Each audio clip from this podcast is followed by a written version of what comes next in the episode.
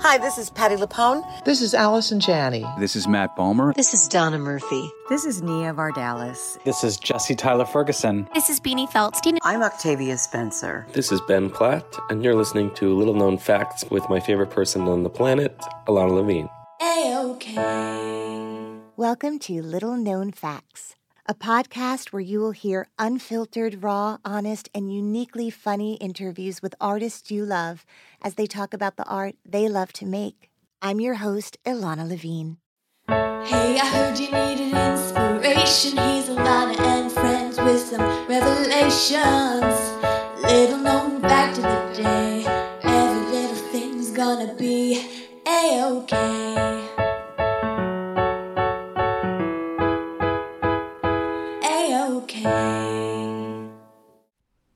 Little known fact about my guest today, not only are they two of the most beloved Broadway stars, they are the co-founders and co-chairs of the board of directors of an organization they founded called Artists for Economic Transparency, AFFECT for short. It was thrilling to get to talk to Karen Olivo and Eden Espinosa on the podcast today. A-OK.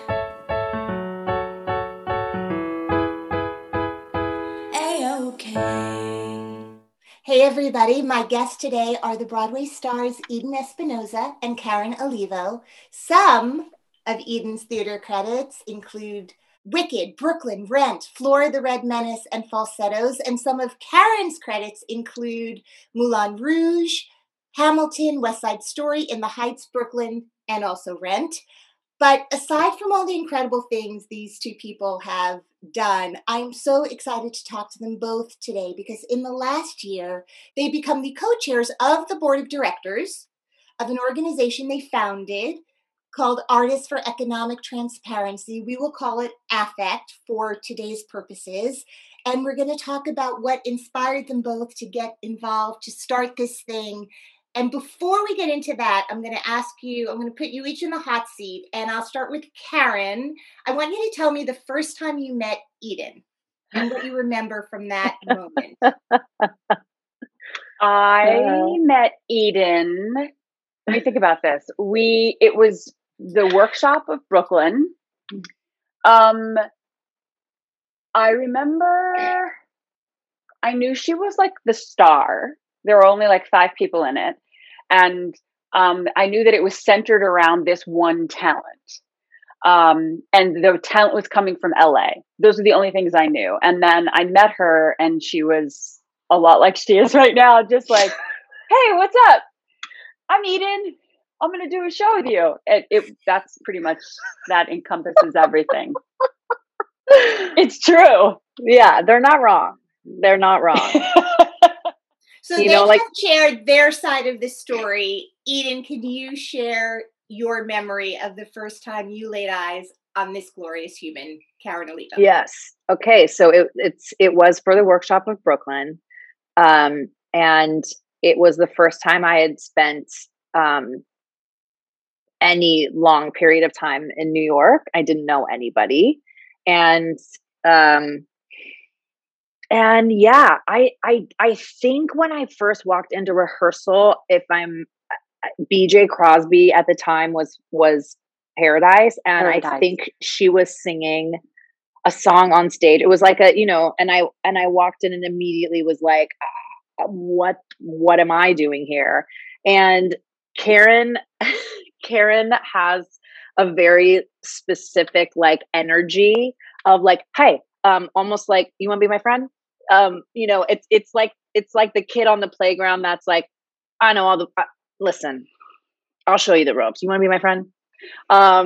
And they were my first friend in New York. And even like, I remember, that show gave me my equity card, and the representative came and gave us all the rundown, and you have to go, and specifically saying to me, because I was the only one who was new, and you have to go to the equity building, and I was like, ugh. And then she was like, I'll show you where it is, and on our like break walked me over to the equity building, and they were the rest is history. They were my first friend, and my memory was like always having microwave popcorn That was like the go-to snack for Karen was microwave popcorn. And that's my first memory of very much as like, you want to be my friend? I'll show you where the equity building is. Come on. Like, kind of like, I got you. And they got you ever since. And they got me. And here we are 20 years later. What? Oh. That number. I know. Wow. Let's not talk about it. Well, yeah. The great just shy thing, of 20, I think. Yeah. The great thing is, if you look at the last 20 years, man, you two have done a lot of stuff and have brought so much joy and creativity into so many people's lives. And that's the dream, you know, to kind of, for me, that's my dream. To be able to go into rooms where you two are performing and reap the benefits of your artistry and integrity and passion for everything you do. And I'm just wondering, so after that show closed, you both went on to different things. Were you ever roommates? No. The only time that would have, we weren't. I mean, you know, when we did the out of town tryout for Brooklyn, you lived in a house somewhere. Ramona and I were in the same building, but no, we each had our own. We were always at each other's places though. Eating popcorn. Eating microwave popcorn, which later turned into all manner. It was always involved snacks. Yeah, definitely. And just for listeners around the globe who tune in for this kind of content, do you put anything special? Some people put tamari on their popcorn. Some people put cinnamon. You know, there's all sorts of ways people enjoy their popcorn. Sure. Is there any, Karen, do you have like a special recipe that you enjoy? Lots of butter, I think, is like really the only prerequisite to like having popcorn. Okay. Yeah. Okay. Fair enough. Must have butter. Must have MHB. So... I want to talk to you both about this organization, whichever one of you wants to start talking first about sort of how the seeds were planted, where the fury was first ignited, because so much fury and passion has to come together to go from a phone call to really affecting change. So can you talk about how the origin story of this organization? Hit it, KO. Okay. So I think it started with posts, right? All of us were sort of like, after Broadway had shut down, everyone was constantly on their phones trying to stay connected. I saw an Instagram post that was an FEC screenshot of the Nederlanders' campaign contributions that went to 45's campaign. And at the time that I saw it, Eden saw it. It must have been a different source. Yeah. We both somehow saw it at the same time, and we connected with each other via text as we were like infuriated, and we started immediately hatching plans like, what the F is going on? We both worked in houses that were Nederlander houses multiple times. And it started to like crack open our brain that 45, who was ruining everyone's life and ruining everything about democracy, we had somehow aided by making money in a theater that would give money to him eventually. Eden, you want to take it? Yeah, that was the like initial spark, and then it we continued. We talked multiple times a day.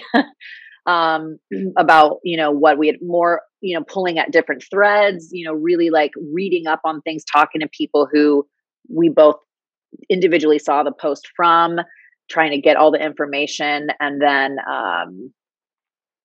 then George Floyd was murdered. And then it was just through conversation we both very strongly felt the same.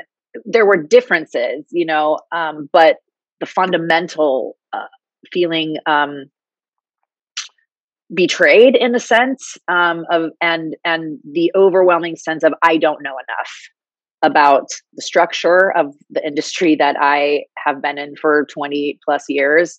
And I need to educate myself. And so that quickly turned into, and then we did an individual public post saying that we wouldn't align ourselves with anyone that perpetuated hate and inequality, which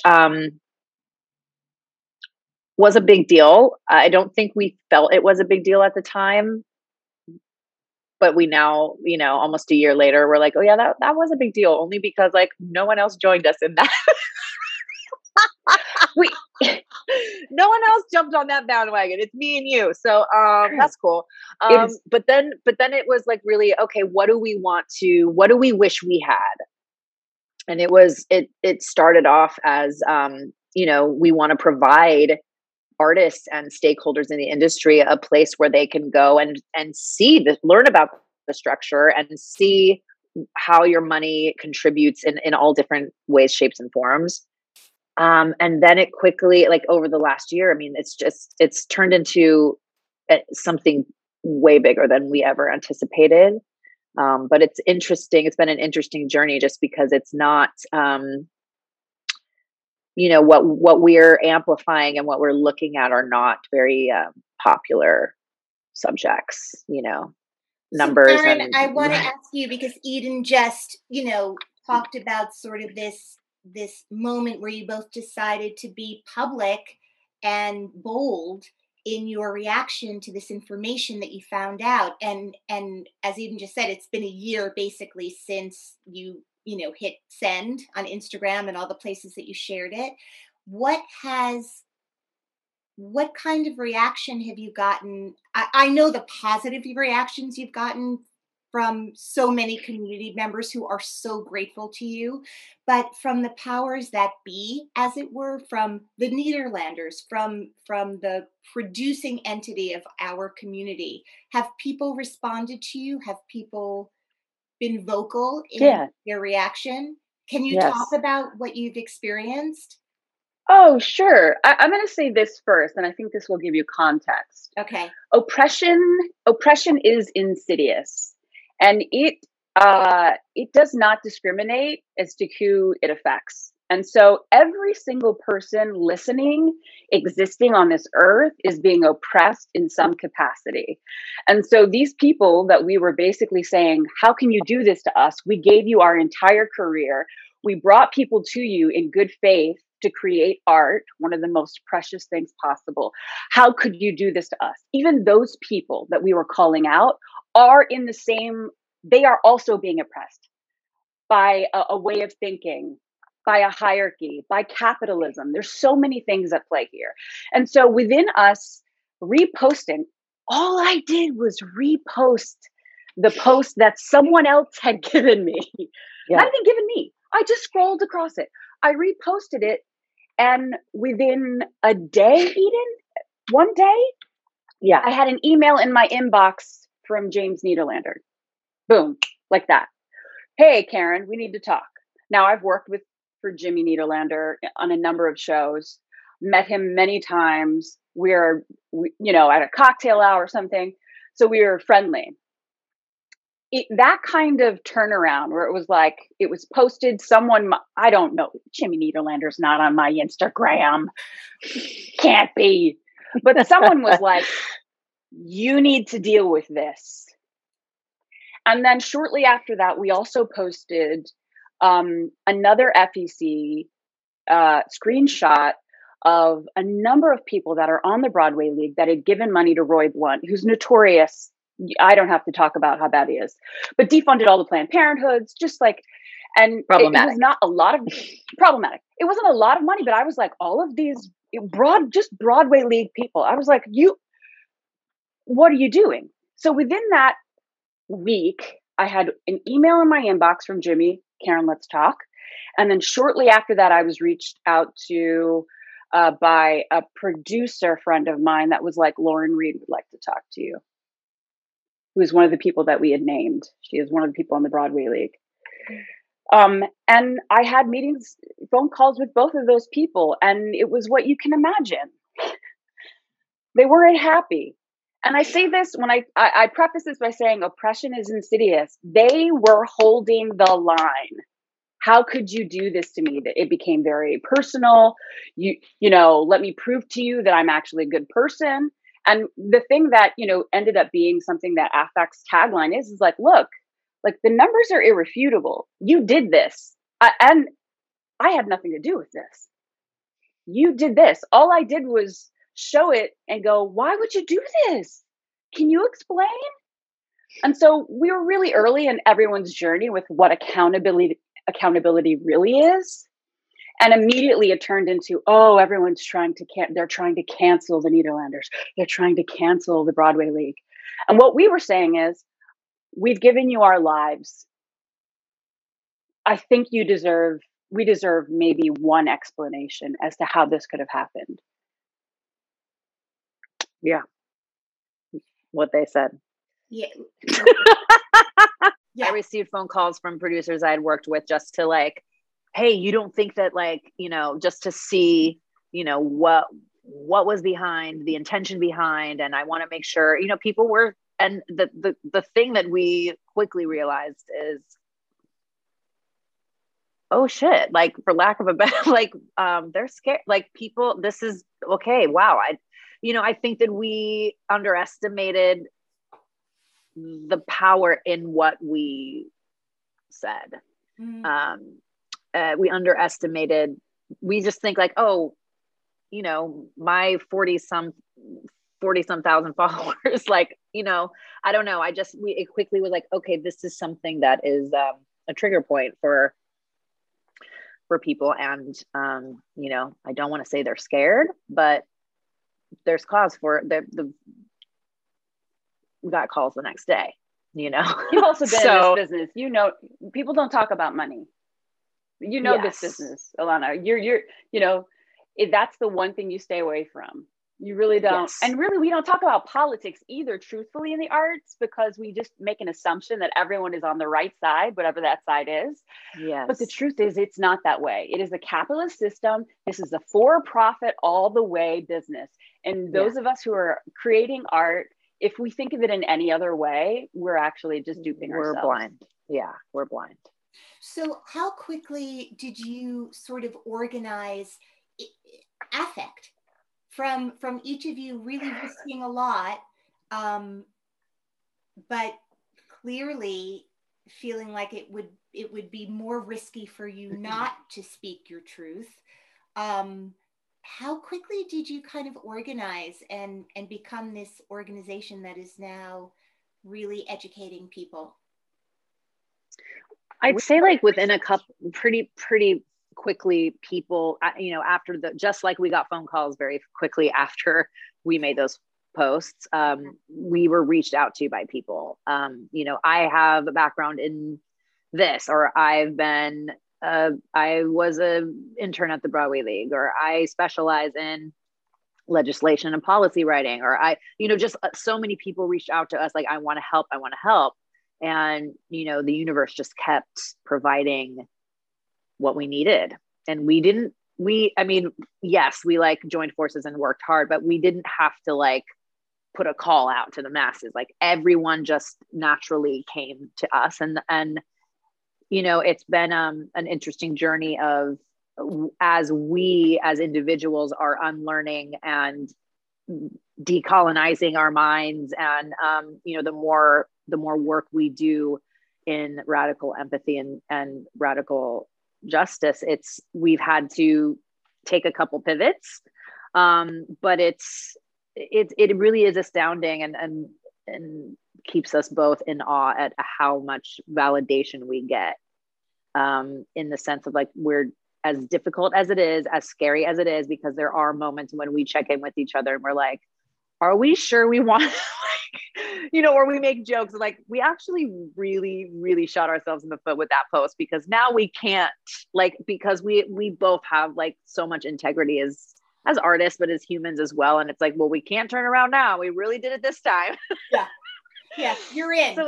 Yeah, exactly. So it's as scary as it is, you know, we have check-ins all the time. It's just like, wow, it's, we just keep getting affirmations after affirmation, just with the people who are being brought our way, or who come to us and say it. It's funny because it's strange. The moment we speak about it, it happens shortly after. Like, it's really, we're always like, you're a wizard, Harry. Like, you know, I'm like, we're witches, because we will have a conversation just like, this is what I'm feeling. Yeah, this is what I'm feeling. What do you think we should do? Okay. And then it's like, we have what we need. We have the person, or, you know, it's crazy.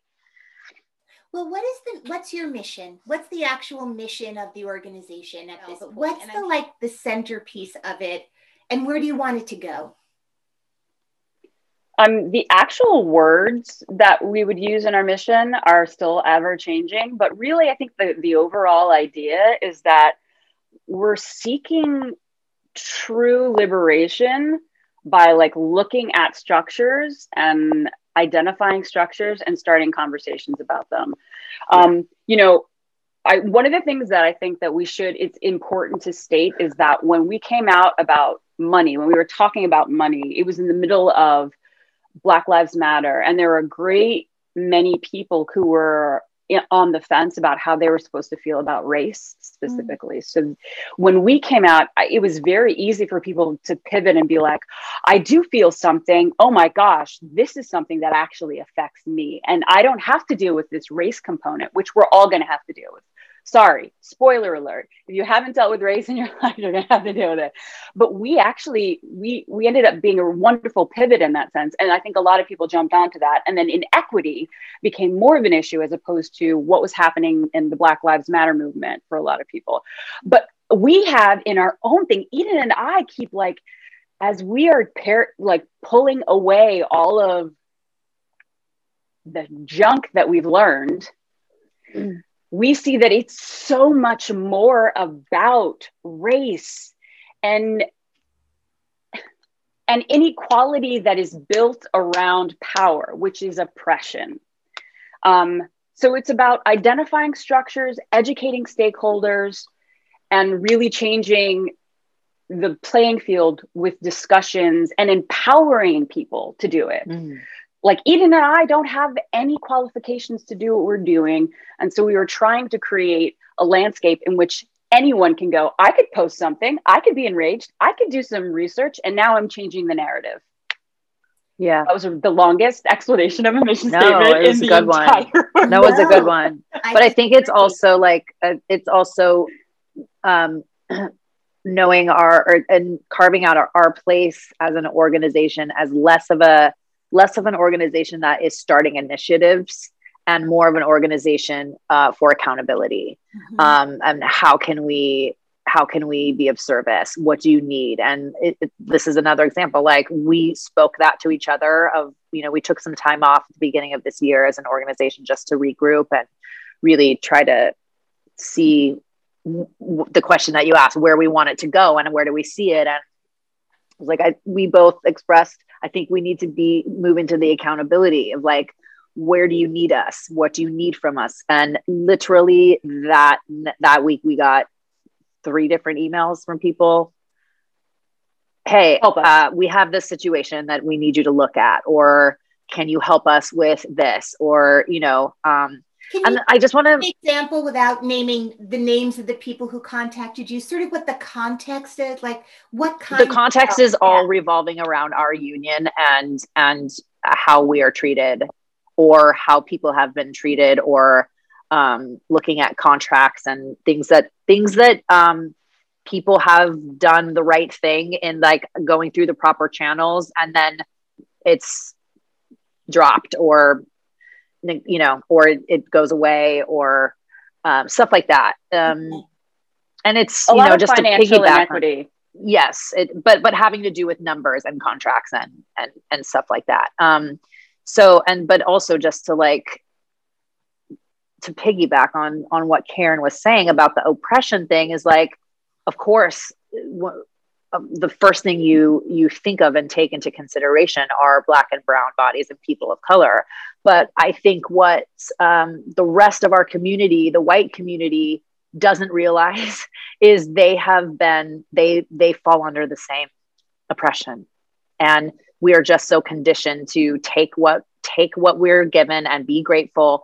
But if you have seen some of the things that, you know, behind closed Zooms that we have seen, I'm really shocked that I just think there's so much more to uncover for people to realize, like, this doesn't just affect, it affects BIPOC differently and in a completely separate way. But if you think that you're being treated in the best way possible and valued and considered, you are wrong, 100%.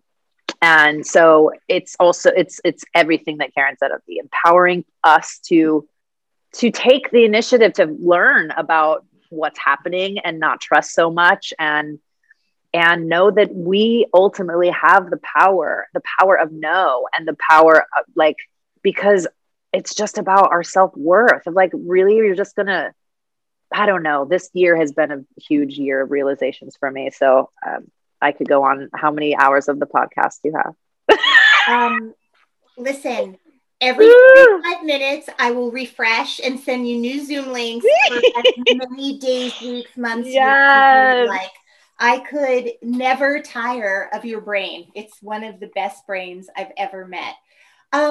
You talked about sort of people on the, we'll just use the word producer just to categorize people, although people pivot from lane to lane. In terms of the immediate response of Karen, let's talk, those kinds of conversations.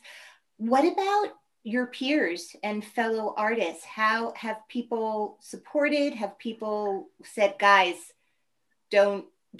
Like, what's the feedback from your nearest and dearest community members? It's slim. This is the heartbreak. Eden and I know that we're doing the right thing because the universe keeps supporting us. But when I tell you that our industry and the people that we've given most of our lives to as our castmates have been silent, it was, if I didn't have Eden, I think this would be a really difficult moment. And everyone is very like, I'm so glad that you're doing what you're doing. End of conversation. Yeah. Good for you. You're so courageous. And truthfully, thank you for the work that you're doing and leading the way. But it's like, but I'm not leading the way because nobody's following suit. Our brothers and sisters in this, have all been Black, Indigenous, people of color, people who are oppressed the most in these systems. Those people can't turn a blind eye because they live it. They walk out the door there and they're confronted with it. A lot of Eden and I, even though we would be considered people of color, we live in a place of privilege because we've been given opportunity, we've been given access to our proximity of whiteness. It's made us palatable people of color. So we are in a waiting room with a lot of people like us, and a lot of those people are white people. And we consider them very near and dear. And they don't have to walk out into the world and feel the brunt of oppression the way a lot of these other people do. And so it has been jarring and heartbreaking to see that. I mean, I feel, I've said this to Eden, in this last year, it's like my roster of friends has been flipped. Mm. Because those people who were like, oh yeah, we're good, when it came down to the part where we're like, no, we're standing up for something. I'm standing up for you and that person who doesn't even get to come to the party, quiet. And it has been these people that I've never even seen in my life, mm-hmm. who walk out the door and who are immediately judged for what they look like, that have become the fabric for us. Right. Yeah. That have enveloped us, supported us. Yeah. I think it's again, like, for me, there have been the moments of thank you for what you're doing, which I, of course, is appreciated. But for me, it's like you have found out all the same things that we have found out. Okay. And then thank you for your work, okay, but then you're like not interested in trying to make the industry different. You just want to get back to it. And that's what makes me go, do you not think highly enough of yourself to stand for something else? Do you not think that you're powerful enough, or we are collectively as a group of artists, no matter what race, color, or creed, that we can flip the script if we want to. And so that's what keeps me up at night of like, do you honestly think that we just have to accept this? And it makes me sad because it's looking that way. And, you know, we've had several conversations of, you know, I don't know if we will see the fruits of our labor in our lifetime, or they will mention our name after we're gone. No. But it's that's what keeps me up at night, because everyone's enraged about 45 and everything that he had, what happened in our country because of the ripple effect of this person. But our industry has things just as dark and just as insidious, and you're willing to just turn a blind eye. What's the Phantom? Put a hand up at your eye. What's Mrs. I'm dead. I'm dead. I don't know what you're doing. At the level of your eye. I knew if Karen and I were quiet long enough, we would get Eden Espinosa to sing. I didn't know when it would happen. And at the level of your eye. Phantom. This is what I want to say as we come to a close of what I hope is one of many, many conversations about what you are doing. People are numb.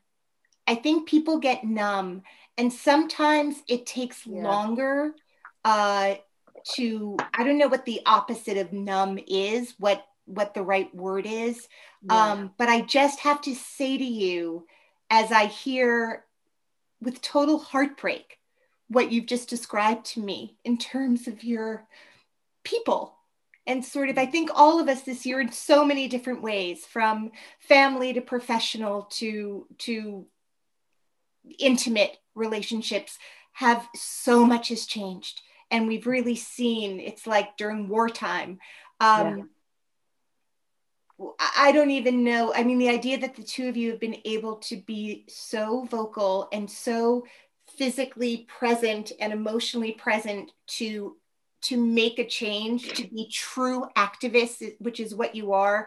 I want to tell you something, and maybe it felt hyperbolic and grand, but yes, they will remember your name, not just because of the incredible work that you both have done and your talents, which are just beyond compare. Well, I'll compare the two of you, equally, comparably brilliant.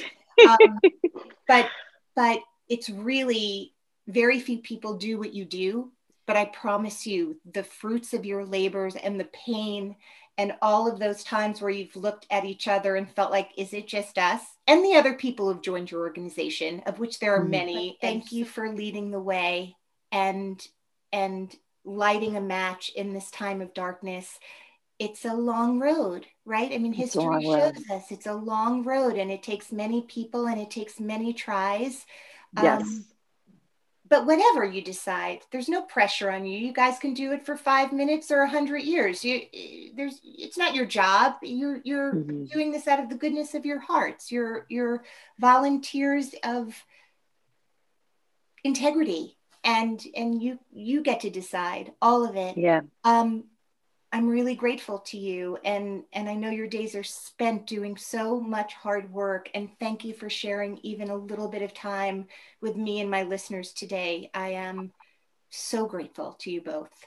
You are the most gracious and generous of spirit, and thank you for holding space for us and wanting to know more. Having us both back on together means a lot to us as friends and partners in this, and I am sending you all the gratitude for creating this space for us to talk about this stuff. Thank you, love. Karen Olivo and Eden Espinosa. Thank you.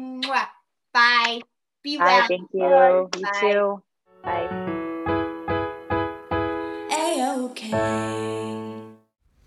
Hey guys, one more thing. Have you been considering contributing to the podcast? Well, I, for one, would be so grateful. If you enjoyed this episode or all the hundreds of episodes I've made in the past and all the episodes that are coming to you in the future and want to donate a little something, just head over to littleknownfactspodcast.com/donations. It couldn't be easier to do. No donation too small. Every donation just filled with gratitude from me. Thank you so much. Have a great day. Until next week. Clouds can make the wind blow. Bugs can make the grass grow. So, there you go. These are little known facts that now you know. The episode was edited by Nicholas Clar. We recorded in New York City. And the Little Known Facts theme song was written and recorded by Georgia Famusa with backups by Caleb Famusa. The Capital Ideas Podcast now has a new monthly edition hosted by Capital Group CEO Mike Gitlin. Investment professionals reveal their best mentors, how they find their next great idea, and a few funny stories. Subscribe wherever you get your podcasts. American Funds Distributors, Inc.